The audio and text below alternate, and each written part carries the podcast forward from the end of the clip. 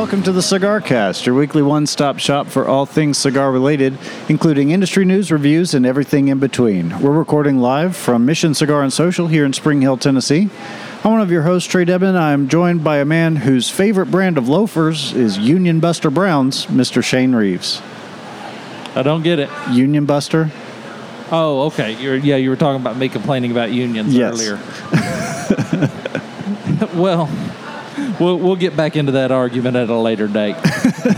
I just couldn't resist the a good wordplay.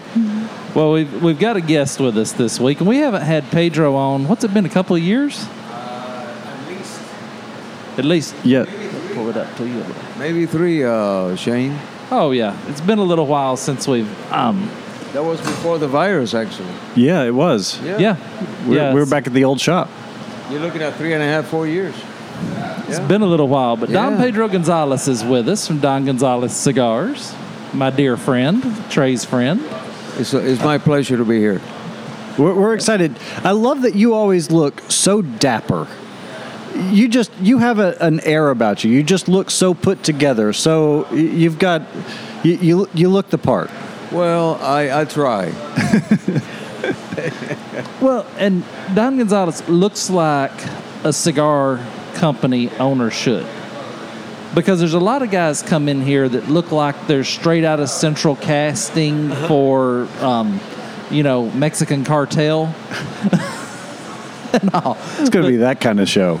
but Pedro, Pedro looks like a person that would be in charge of a cigar company. Well, I again, you know, I that's the way I've been all my life. I mean, that's uh, So, Don Gonzalez cigar. How many cigars a year y'all make? We actually do very well, especially the last uh, three years. I mean, cigars are there's a boom on cigars right now. Yep. And what do you attribute the boom to? You know, that's a very good question. I mean, I uh, I remember uh, March uh, 20 uh, when this virus came in, and I said to myself, "What's going to happen?" I don't know if anybody knew what was going to happen. Yeah. And uh, believe it or not, my family uh, actually hostage me for three months inside of the house. They wouldn't allow me to go outside. Seriously. Yeah. True story. And finally, one day after three months, I said to myself, you know what? I took the keys of the car and went outside. And that was it. Can't stop you now. But here's the good news. The good news is that I didn't do any traveling. I, uh, I didn't know, you know, what the future was going to bring. But I kept getting uh, orders. So I said to myself, let me talk to my other guys and see what's happening. And everybody was on the same page. Yeah. So uh, now I the only answer that I can give you is that people stay home and they're smoking more. I know I have been. Yeah, that's that's about the only answer that I can give you. Yep, Shane, Well, Shane's no longer a one cigar a, a, a day guy. No, I'm I'm usually two or three. Yeah. I'm usually a two or You're three. up in my territory now. yeah. Speaking of which, I was, I'm sorry I got to talking to Pedro and forgot to get Trey the info I know. on I was cigar. getting impatient over here. So Trey is used to when we have an interview with you having a fresh cigar. So I've switched it on him. I actually got him one of the Sangre de Toro wrappers. Oh man, that's that was a. Uh, now that wrapper, I I think I only brought it once, but that is a very special wrapper. And what I like about that wrapper is the flavor. I mean, it's excellent flavor. Well, you you know I got those. You were hand rolling those. I guess it's been a couple of years ago, No, more than that. I think it was more than that. and they've been aging in my humidor. And I think I've got four left, and you've got one of the four that I have left. Well, I feel special. I, I feel bad about the Union Buster comment now. What? Uh, say the name of the rapper again. Go ahead, Pedro. Sangre de toro. Okay. That's that. Uh, it's like a uh, blood uh, wrapper, you know, color wrapper. It's a, uh, but the flavor is just incredible. Okay. Yeah. Off of first light, it, it is. It, it's very unlike anything I've ever smoked. I mean, I'm just It is- barely getting into it. It is very different. Yeah. Yeah, it's the the blood of the bull. Okay. I'm smoking the Don Gonzalez 10th anniversary San Andreas, and I, I cheated tonight. Trey was a little later getting here due to the storms, and I've been sitting back here, so I've been smoking on my cigar now for about an hour. So I'm about two thirds down, but I've got another one if I need it. You got more than one. Yes, and I, that's my favorite, my favorite cigar you make. Well, that happens to be a uh, San Andres wrapper, which actually is, uh, to me, is the best Maduro wrapper in the market. Now it's getting a little pricey though. Is it? Oh yeah. Oh yes. Is it just supply or just getting well, your hand? it's actually supply and demand. Yeah. You know, and there's only so much that they, uh, you know, that they they can produce. Uh, that wrapper comes from Veracruz, Mexico, Okay. and that's it. You know, it's and and it's such a great wrapper that everybody wants it. Yeah. Yeah. Yeah. I, I we we want it. I, I'm sure if No, we want it, everybody everyone does. it. Everybody yeah. loves it. Yeah. Yeah, the San Andreas wrapper I just really like. I've just this is my favorite cigar you make. I've probably smoked ten boxes of these It in my has life. it has a unique flavor. It does. Yeah. Now, which one are you smoking tonight?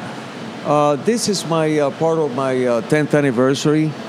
Um, it's a six and a half by 56 Connecticut, Okay. All right. which I I sometimes smoke one of those because I'm mainly a Habano uh, type of. Yeah. Yeah, I don't know that I ever see you smoke a really full cigar, a really full. I, you know what, Shane? That's a good question. I, uh, I'm not a big drinker, so I, um, I am not a full body cigar. Now I smoke them, especially when I go to the factories in Nicaragua. Uh, but that's mainly just to test them out and, and see, uh, you know, the blending and you know what goes inside of it. All right. But uh, he's right. Yeah. Okay, so what what, what I want to do? I've got to cover this news story with you Go ahead. because it's going to lead me to a question that I, that is Has totally plagued you for years. has plagued me for years, and there's Really? probably no way you can answer this question. But I think if anybody's got the answer for me, it's got to be you. Man, that's got to be a toughie. it's a lot of pressure. Whoa. So this is from Aficionado. It's cigars and gold from the deep sea.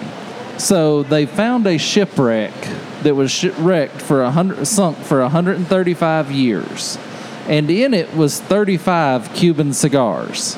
And the container was sealed, and they pulled them up, and they've been freeze drying them and bringing them back to life. These cigars that are now have been under the sea for I think is it 130 134 years. 134 Wow. years.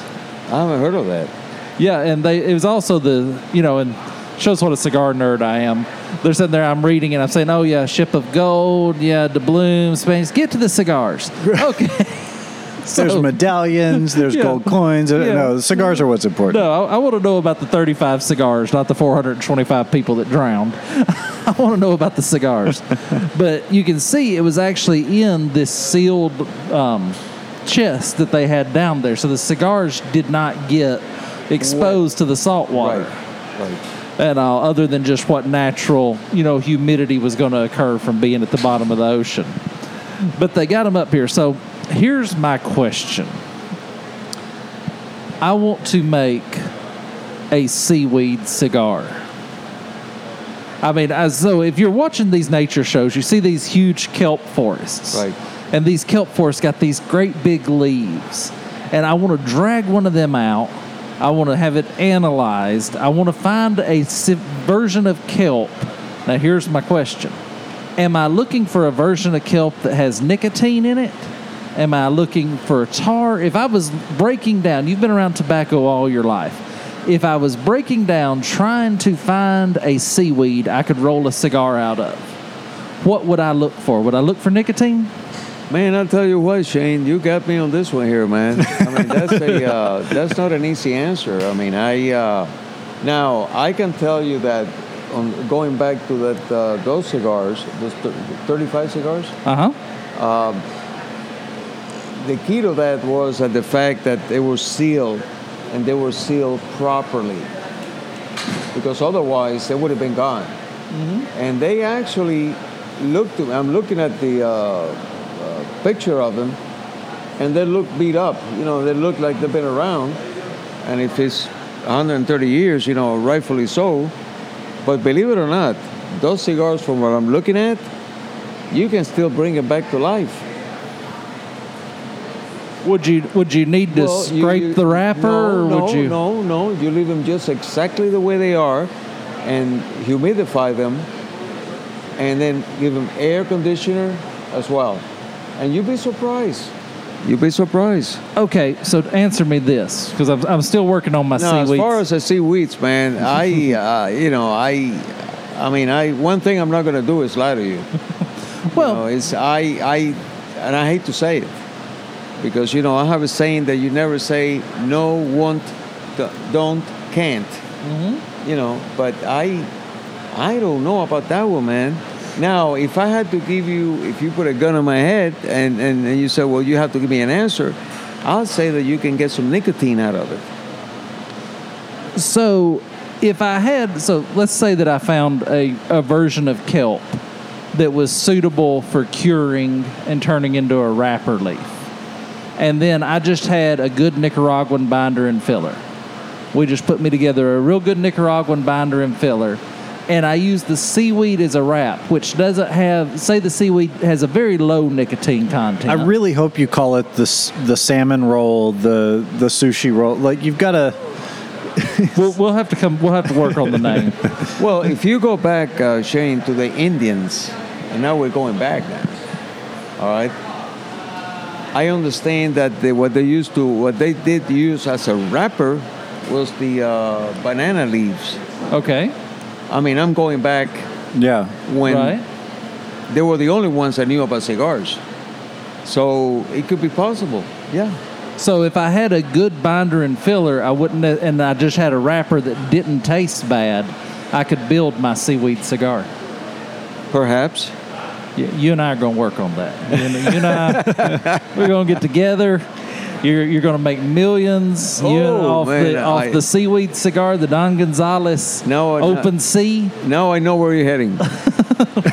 We're, we're going to make a fortune. We're going to call it the Kraken. We're going to roll it in a 6 by 90 It's going to be called the Kraken. now going back to the Indians, remember that back then, you know, there's, there were there was no fermentation process. There was nothing. You know, and that's I understand. That's what they did. Yeah. So how did so they did the banana leaves? What did they use for binder and filler? Did they I still have use no tobacco? idea. I guess they did. So but but the wrapper was different back then. You know, there was no. what's the most exotic tobacco somebody's ever tried to sell you?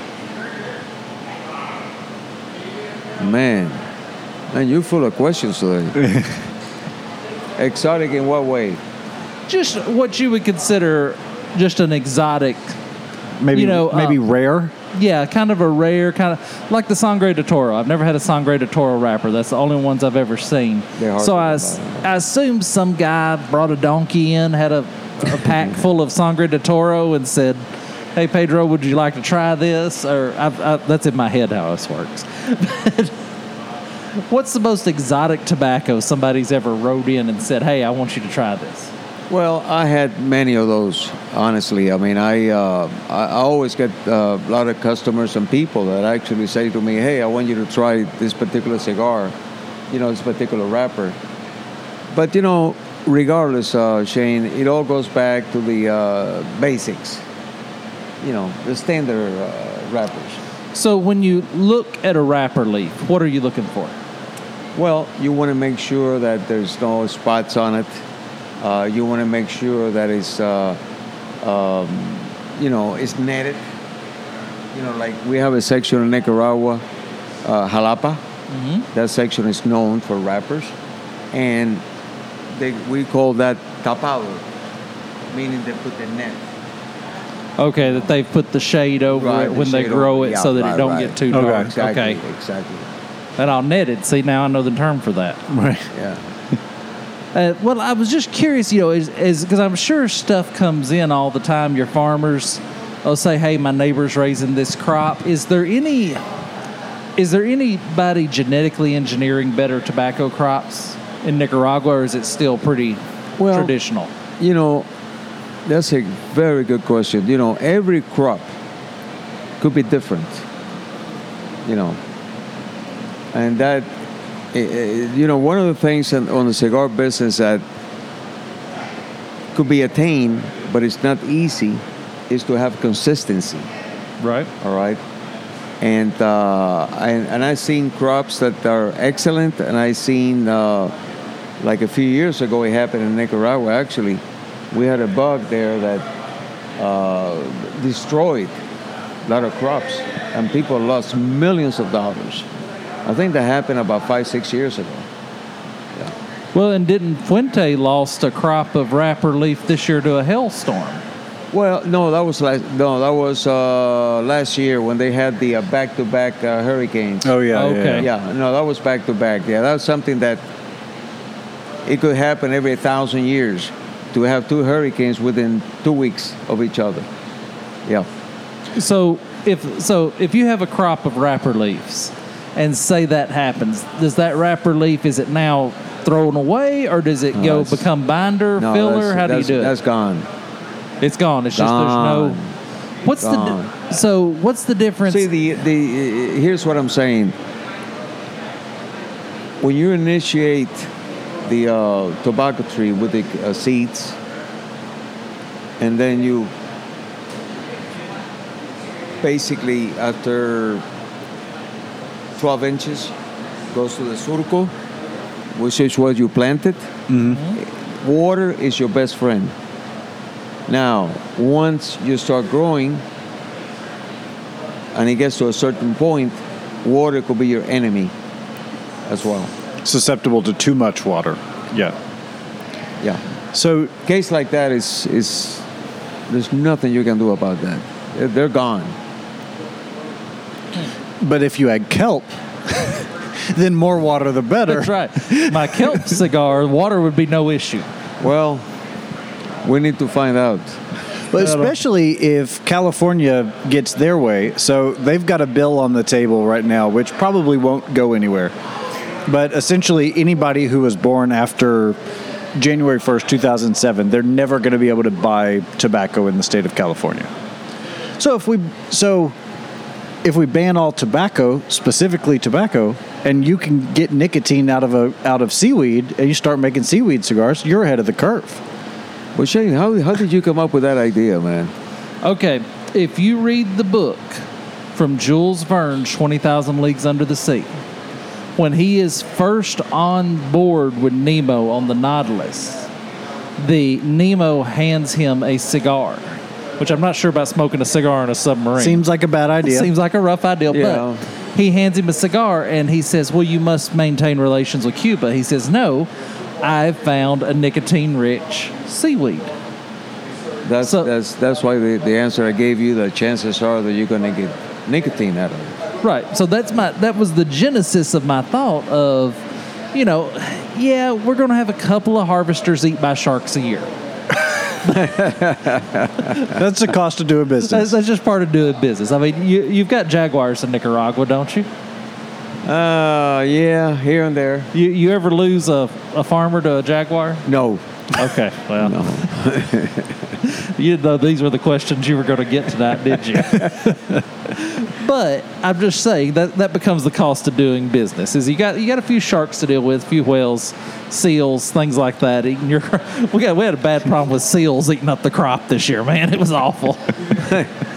But yeah, so this bill in California, so this is kind of reflective of the bill they put in in the Netherlands, where basically it becomes anybody born after this particular bill, anybody born after 2017 will never legally, or Seven, excuse me, seven. 2007 will never legally be able to purchase tobacco. That's In California. I agree with uh, Trace. I mean, I I I don't foresee that happening. I mean, that's. Uh, I mean, right now you're looking at 16 years. Yeah. I mean, that's. You know. What age? I'm curious. If you, what age does the average? Is there an average age which a person starts smoking cigars? Because I started late in life. I was in my 30s before I ever smoked my first cigar.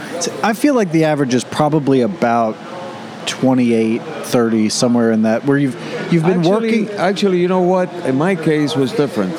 Um, I picked up cigarettes in the army, Okay.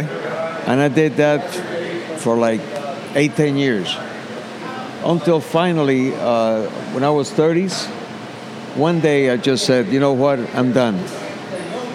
And I never had another cigarette, never again. So, because of my family business, I picked up cigars. Yeah. And I've been smoking cigars since over 30 years. And what were you saying, Trey, about? Well, I was you know, I feel like so I was 18. I smoked my first cigar on my 18th birthday as soon as I was legally able, and I haven't stopped since. And, but I'm I'm thinking, I feel like, you know, the idea of a cigar in the U.S. is is one of you know the monopoly man and the the guys in the back room of the of Congress, you know, writing laws that nobody likes and and but I so I feel like in your late twenties, early thirties, maybe the birth of your first first kid, since that's kind of a ritual, or um, you know you've got a you've got a nice job, you're, you're making some scratch, and you want to you go out with the guys, and it becomes a way to feel like you may. I feel like that kind of late twenties, early thirties is probably the average. Okay. That that kind of been your experience from traveling. Well, actually, uh, I can tell you that uh, the cigar business has changed as far as that uh, as far as that goes. Yeah. Uh, example, uh, years ago, I would say uh, 15 years ago, 20, women did not smoke as much as they are smoking right now. There's Yeah. a lot of women that are cigar smokers. Yeah. And I'll tell you what, they're real cigar smokers. Example, Shane's wife, Glenda. I think Glenda understands cigars, Oh yeah. And, and, and she knows the good and the bad and the ugly. Seriously. Yeah, Now, no. I can also tell you that uh, nowadays, there's a good percentage of uh, men that they're smoking even in high 20s Mm-hmm. and low 30s, where we never had that before. Yeah, I also think, you know, we're seeing a lot more celebrities and athletes. You know, Oh, lot- definitely. and I think that's getting that's going to start skewing that a little bit younger too, as people want to emulate their heroes. I give you a better one. I know a lot of doctors, oh yeah, and they're cigar smokers. So, have you noticed the average age of the cigar consumer going down, Down. in recent years? Yes, definitely Being definitely. younger people getting into it? Definitely. Okay. Well, we're going to step away from a break. We're going to come back from the break. I got some other questions I want to talk. I also want to talk to you about famous people that you've smoked with. I'm curious. I'm also uh, not just cigar guys, but famous people in general and things like that. But we'll be back after this. yes, sir.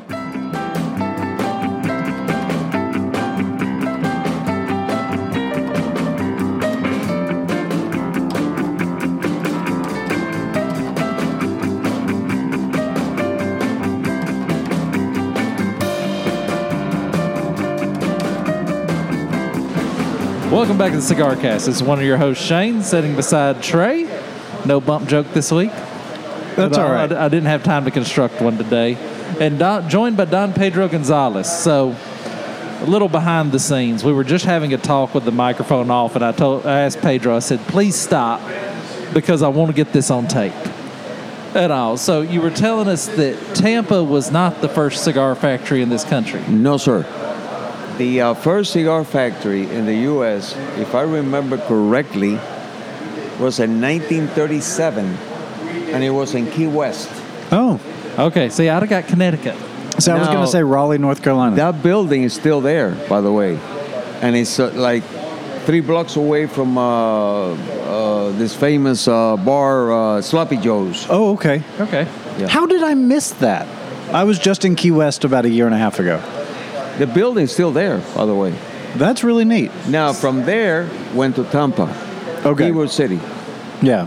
and that's That and it took off from there. yeah, yeah. Now, so I'm assuming Cuban immigrants started it in town or in Key West. I guess because that would be the closest point in the I'm United almost States to sure Cuba. that that's that's the case. Yeah. I, I would assume it would be Cuban immigrants come in and start that and all. But that that's an interesting thing. So, we were, before we left, we were talking about the changing landscape of the cigar community and the different athletes and all that. Who's the most famous person that you've ever sat well, down and smoked? you know, I remember very well when uh, Peyton Manning uh, used to play for Indianapolis, and I they won the Super Bowl in Miami. As a matter of fact, uh, my son was the assistant equipment manager for the Dolphins. Oh, So he worked that game. And I remember that after the game, um, right after the game, and you know, after the uh, presentation and you know the whole nine yards, I had some cigars with me. And my son was taking care of uh, Peyton's uh, locker room. So he walks into the locker room, and I walked in with my son. And I handed Peyton one of my cigars. that's pretty cool. Yeah. And that goes back, uh, what, God, what Super Bowl was that? Uh, I don't remember. I'm I know it's it's got to be at least uh, 12, 15 years. Yeah, something. It would have been. Yeah, early two thousands. Yeah. What'd you give him? I give him a Toro. Just a Toro? Yeah, a Toro. And all Connecticut wrapper or Habano? No, no, Habano. And, and you know what? He smoked the damn cigar.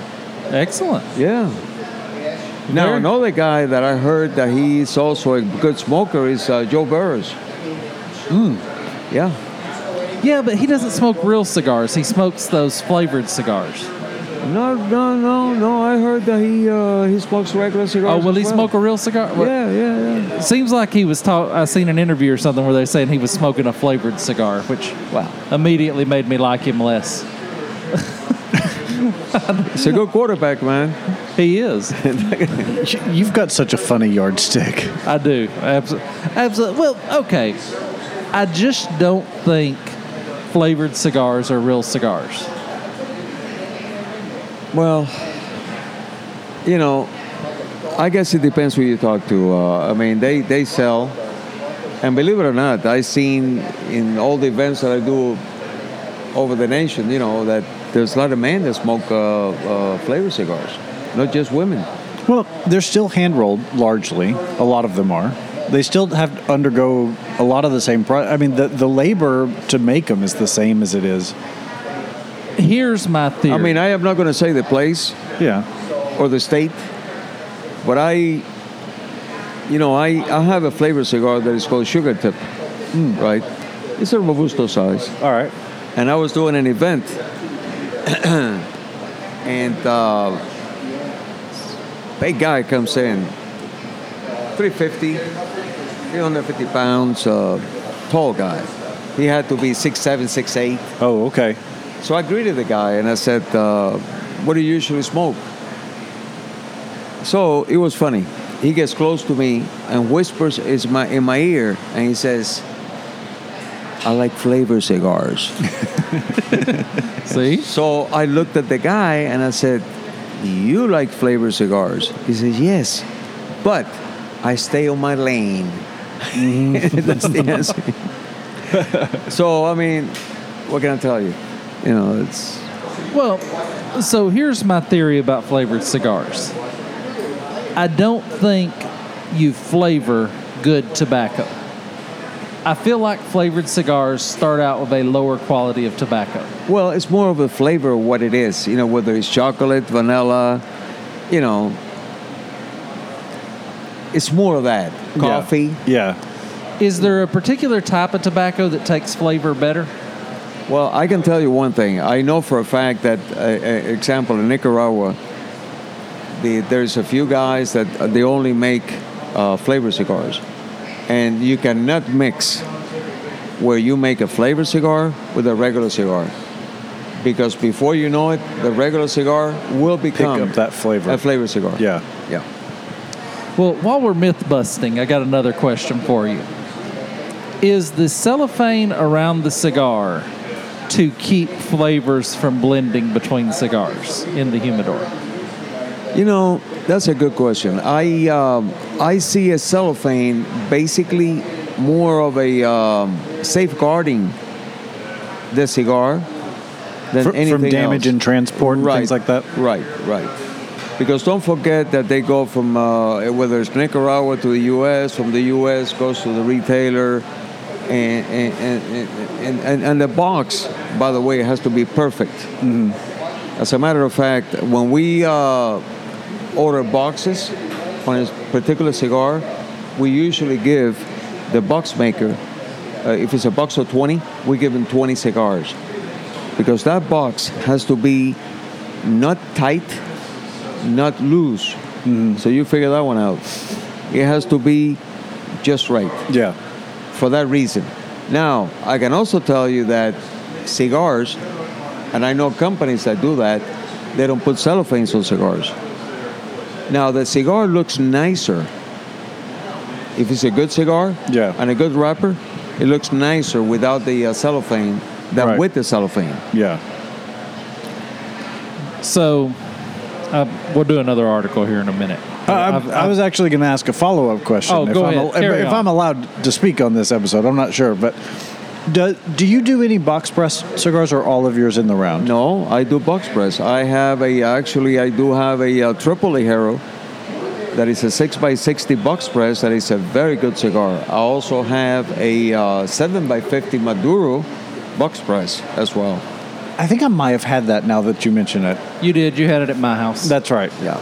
Is are the tolerances for the boxes stricter because you have to fill that volume, or is it, or do, is it a little bit easier? Well, the thing no, the thing about box press is that uh, it's, you, first you have to make the cigar the way it is, and then you press it. Now, when you press the cigar, has to be like perfect, because if you press it too much, you lose the draw. yeah, Now, also you lose a lot of wrappers as well, pressing it. cracking on the seams. Yes, you lose a lot of wrappers. Yep. So, what's is it just the difference? So sometimes I get a box press, and it's a box press, but it's kind of got rounded corners. And then sometimes I get a box press, and those corners are so tight I could shave with them. Is that just a difference? That's that goes on the mold. it's about the mold. Yes. Now, if you use a wood mold, it's not going to be like that. Now, if you use a plastic mold, then you get the round. You know, the finish. Oh, okay. head Is beautiful. Sorry, I'm gonna ask one more question. Go for it. no, I heard you take a breath like you were about to say something, but I. no, I've been enjoying my cigar. Okay, so does the wood? What first? What wood are the molds made out of? If I was gonna make a cigar mold for our seaweed cigar, what wood would I make that mold out of? You're talking. Well, nowadays, most of the factories in Nicaragua, they're switching from wood to uh, plastic. Why is that? The finish. The finish is a little better on Yeah. plastic yeah, than wood. Once you bunch the cigar and you place it on the plastic, the finish is much much nicer. But so if I, but if I was going to make a wood mold, would I make it out of cedar? Would I make it out of oak? Would I make it out of hickory? Oak. Oak. No, you don't want cedar. Don't want Too cedar. soft. Oak. Yeah. Oak. Does a mold ever take on enough enough character from the cigar?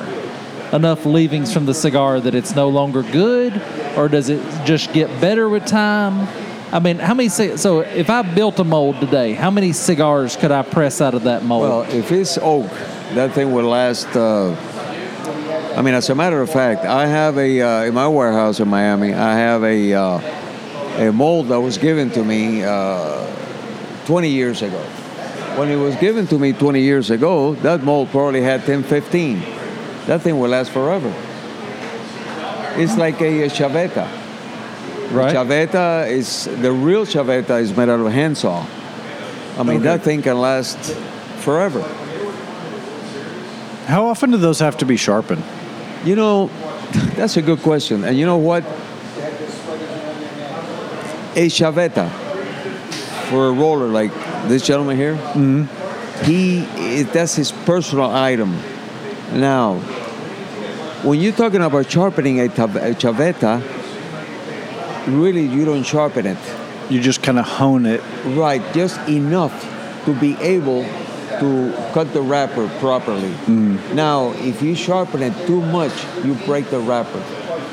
So, in other words, it's just enough to be able to cut the wrapper. And like you said, it it's unique to each roller, so he's going to maintain it. He's going to take Oh, man, care of it. That's that like his happens baby. to be a personal item for a roller. Gotcha. Now the guillotine, the casquillo, they don't really pay that much attention to. But a chaveta, that's that's a personal item. That's an heirloom piece. Oh yeah, yeah, that's uh, Now, say the name of the guillotine again. guillotine, guillotina, guillotina. Guillotina. Okay, I thought I thought it was something fancy. I thought you No, said no, castanilla uh, No, or something like that. I thought it was something fancy. No, no, no, no. Uh, okay, why can I not buy one of those? I've looked at what a guillotine like that. I've looked around trying to buy one of those, and I've never been able to buy one of those. Well, Is it is it a cigar supplier thing? no, we can work that out. Okay. All right, I got a new guillotine coming soon. Important things are happening on this episode. That's right. There's major major stuff going on here. Now that's another item that will last forever. Mm-hmm. Uh, guillotine. Does the blade have to be replaced? No, no. The only, basically, the only thing that breaks on a guillotine is the uh, sp- the spring. Okay. Yeah, and that I have 20 at, at my warehouse. You just replace it and keep going. and, and that's it. Okay, so I want to talk about this article. And uh, have you ever met Luciano?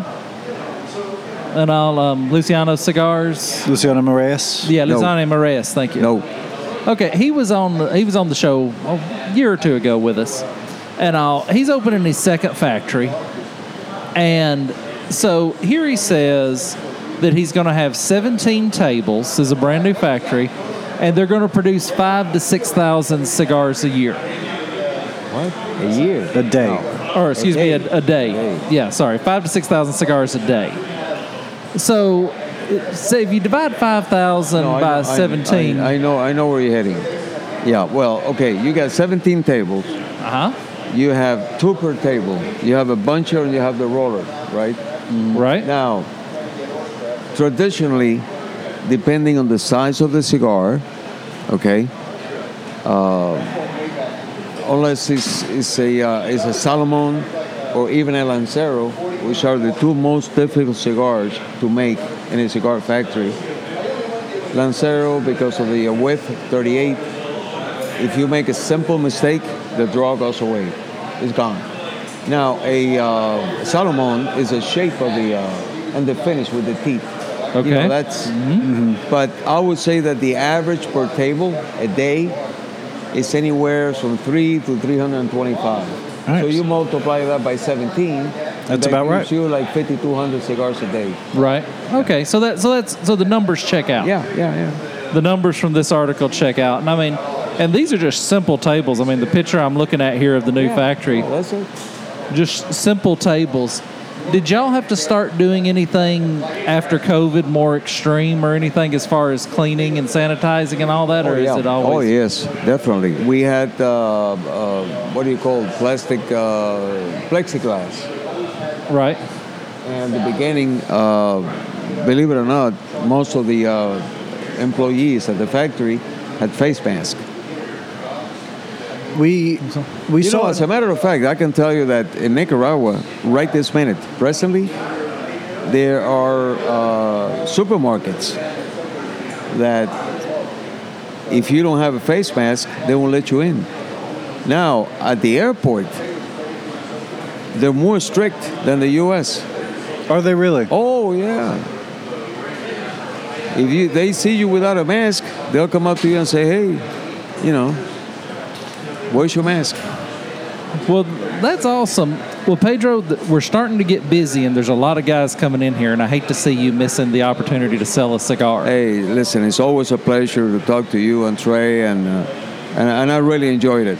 I enjoy every second of it. Well, thank you for joining us. I'm gonna let you lay down your mic and run up there and kind of sell some cigars Sell and some all. cigars. But thank you for stopping and talking to us It's tonight. always a pleasure. You can always count on me. The pleasure is ours. Yes. Thank, Thank you. you. Thank you. Thank you so much, Pedro. Thank you. And we're going to hit a few more articles before we call it a night.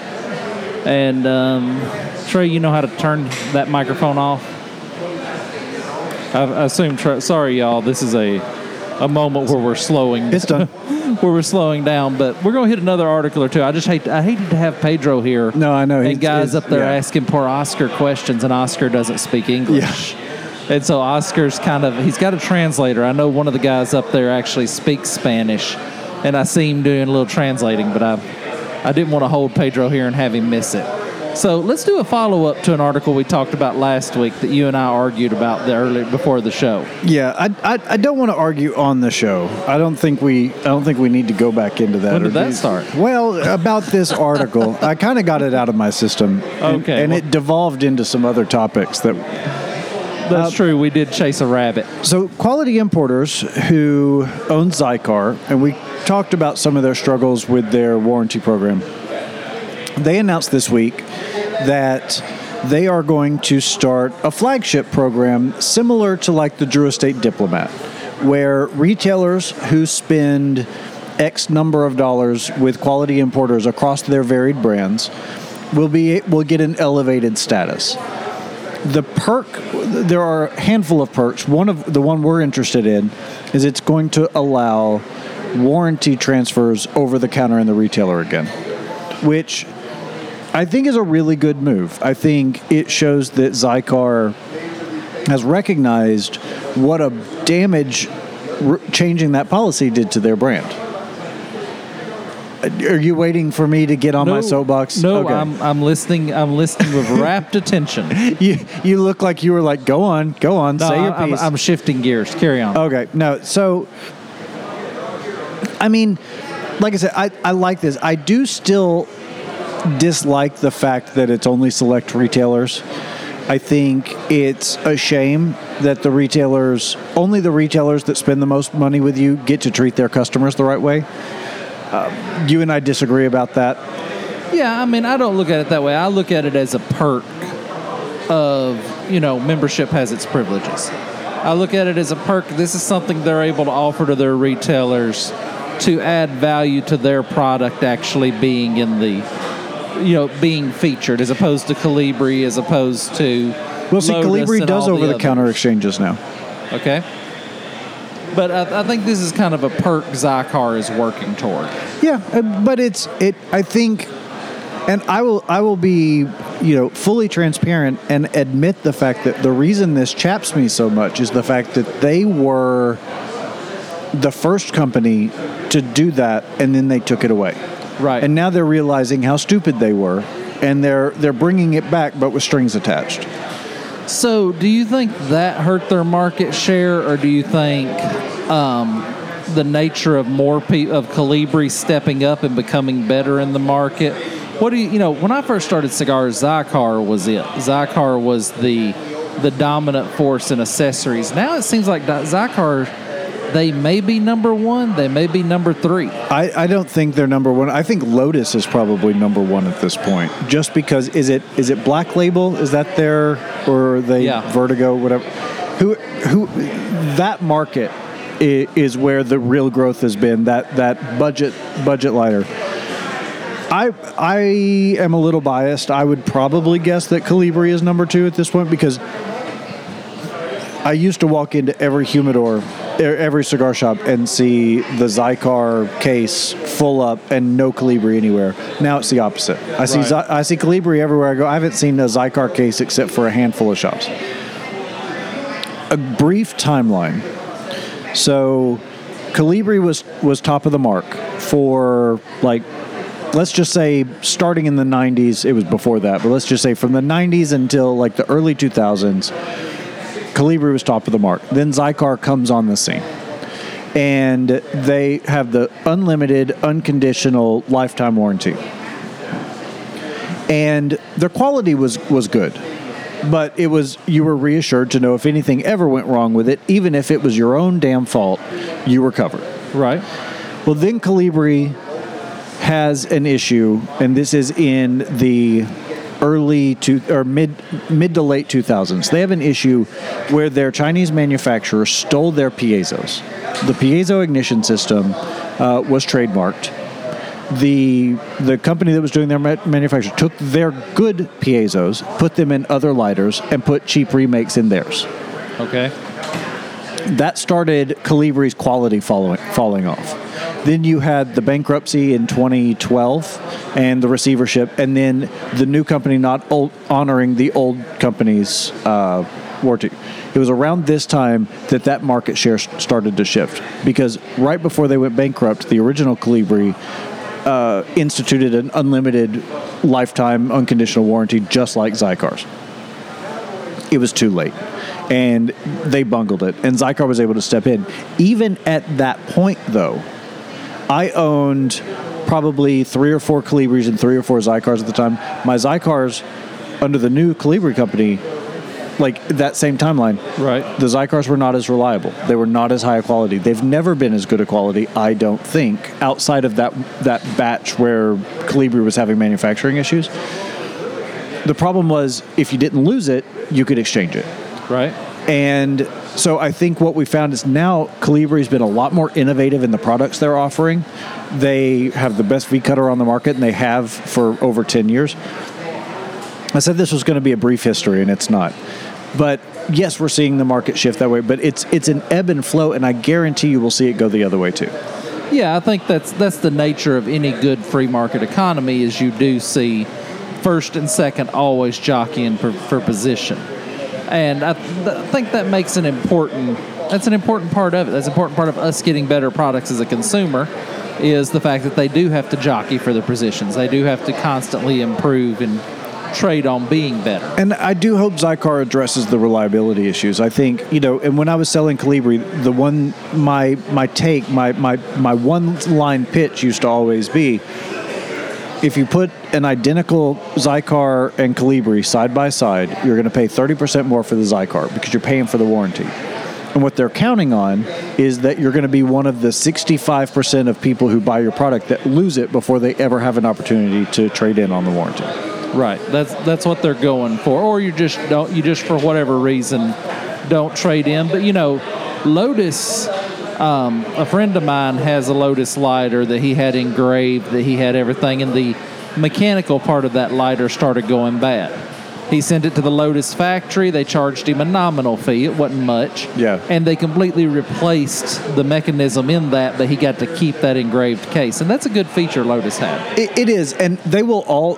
So Xikar and Colibri will do that also. So if you have, if you do have something, so that was that was another sort of component to the Colibri debacle was that they went from a repair model to a replace model, and there were a lot of people who had heirloom because you've got to remember.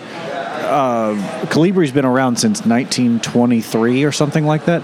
So you had a lot of people with heirloom pieces that lost them Oh, yeah. and they had to fight the company to get them back because they weren't repairable. They wanted to replace it. Right. And they wanted to get that like Yeah. Papa, But Grandpa's lighter back. Yeah, but they'll all do the, a, a repair now. But you do that's not covered by warranty. You have to pay for it.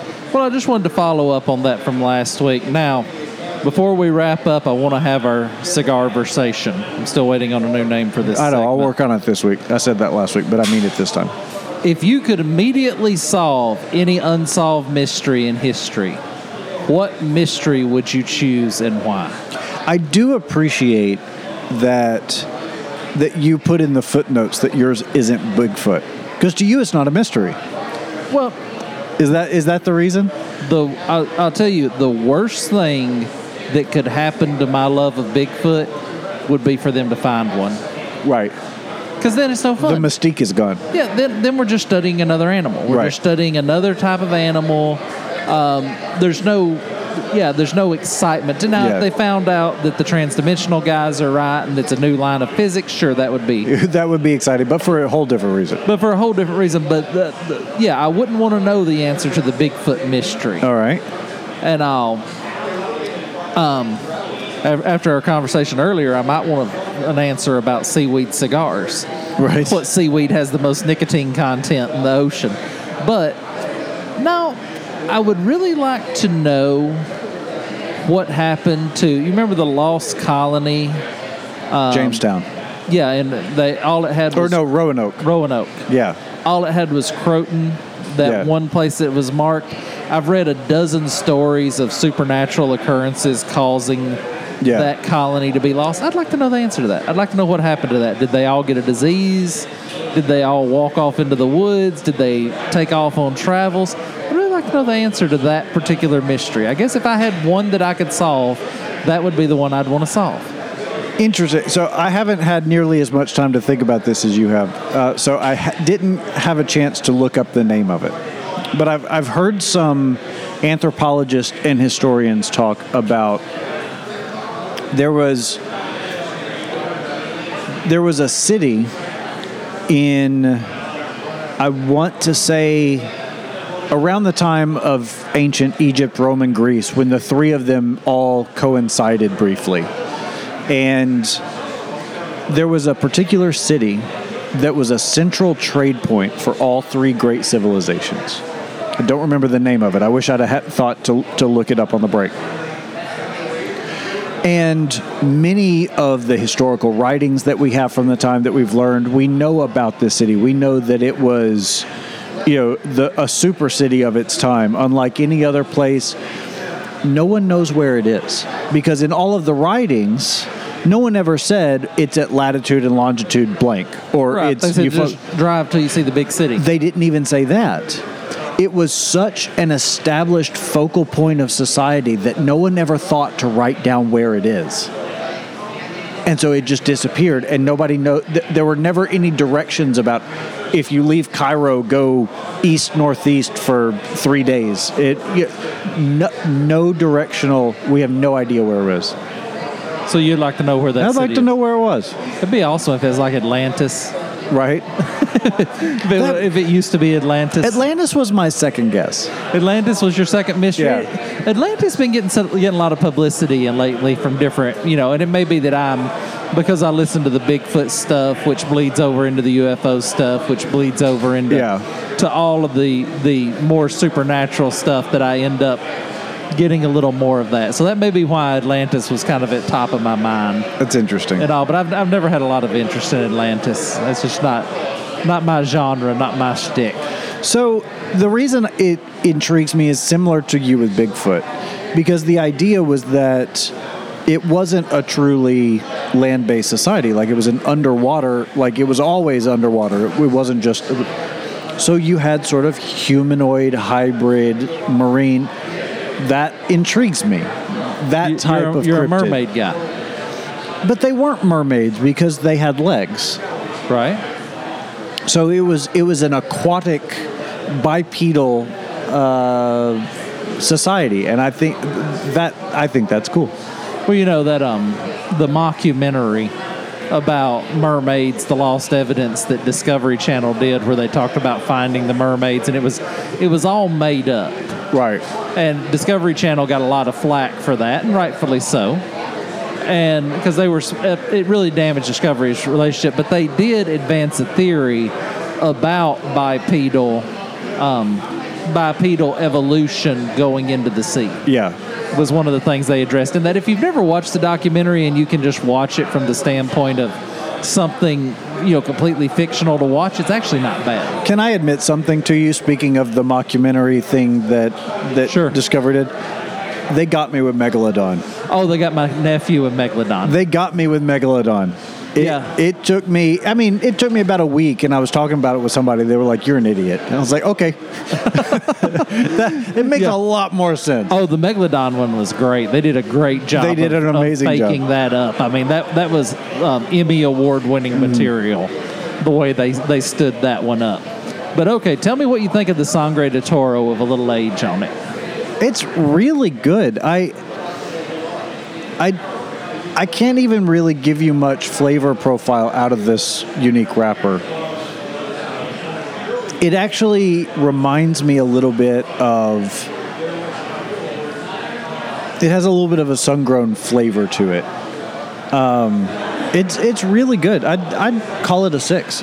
So doing I'm doing a little market research for another project that I'm working on. It was a six and a half. Space tobacco. No, it was a six and a half by fifty-two.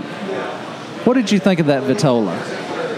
Between between a Toro and a Churchill. Uh, yeah, I'm. I'm. I. I love this size. There are Okay. a couple of people that make cigars kind of that six and a quarter or six and a half by 52, 54. I'm. I'm all about that. See, I, I am too. I love that size because to me, you don't get the the mouth stretch of a Gordo. Right. But you get that extra inch of cigar or extra Yeah. half inch of cigar that you really want from a lot of good Toros. Yeah. So I was curious what you thought about that size. Of course, my 10th anniversary, for me, it's always a seven. I could see for the average person how it would be a six. Yeah. But for me, it's always a seven. But now it's also, it's no secret that I have a great relationship with Don Pedro. Right. And that when I sit down, and it's one of the great things, when I sit down and smoke one of Don Gonzalez's cigars, I kind of feel like I'm smoking with a friend. Yeah. Even when he's not there. Yeah. So there, there's no doubt some emotional connection to me. On I get that. that. Well, how do they get a hold of us, Trey? You can reach us at facebook.com slash the cigarcast. We're on Instagram and Twitter at the cigarcast and inst- and uh, email info at cigarcast.com. Well, everybody, please give us a good rating and review. If you get a chance, whatever podcast means you're listening to us, go in there and give us a quick rating and review. That really helps the metrics. I've noticed our, our followers are growing, Yeah. and we're getting more and more people coming over to the Cigar Cast, and that's largely due to the people doing good reviews for us and helping us out with that. Yeah, we definitely appreciate it. So please keep up the good work, and until next week, have a great cigar and think well of us.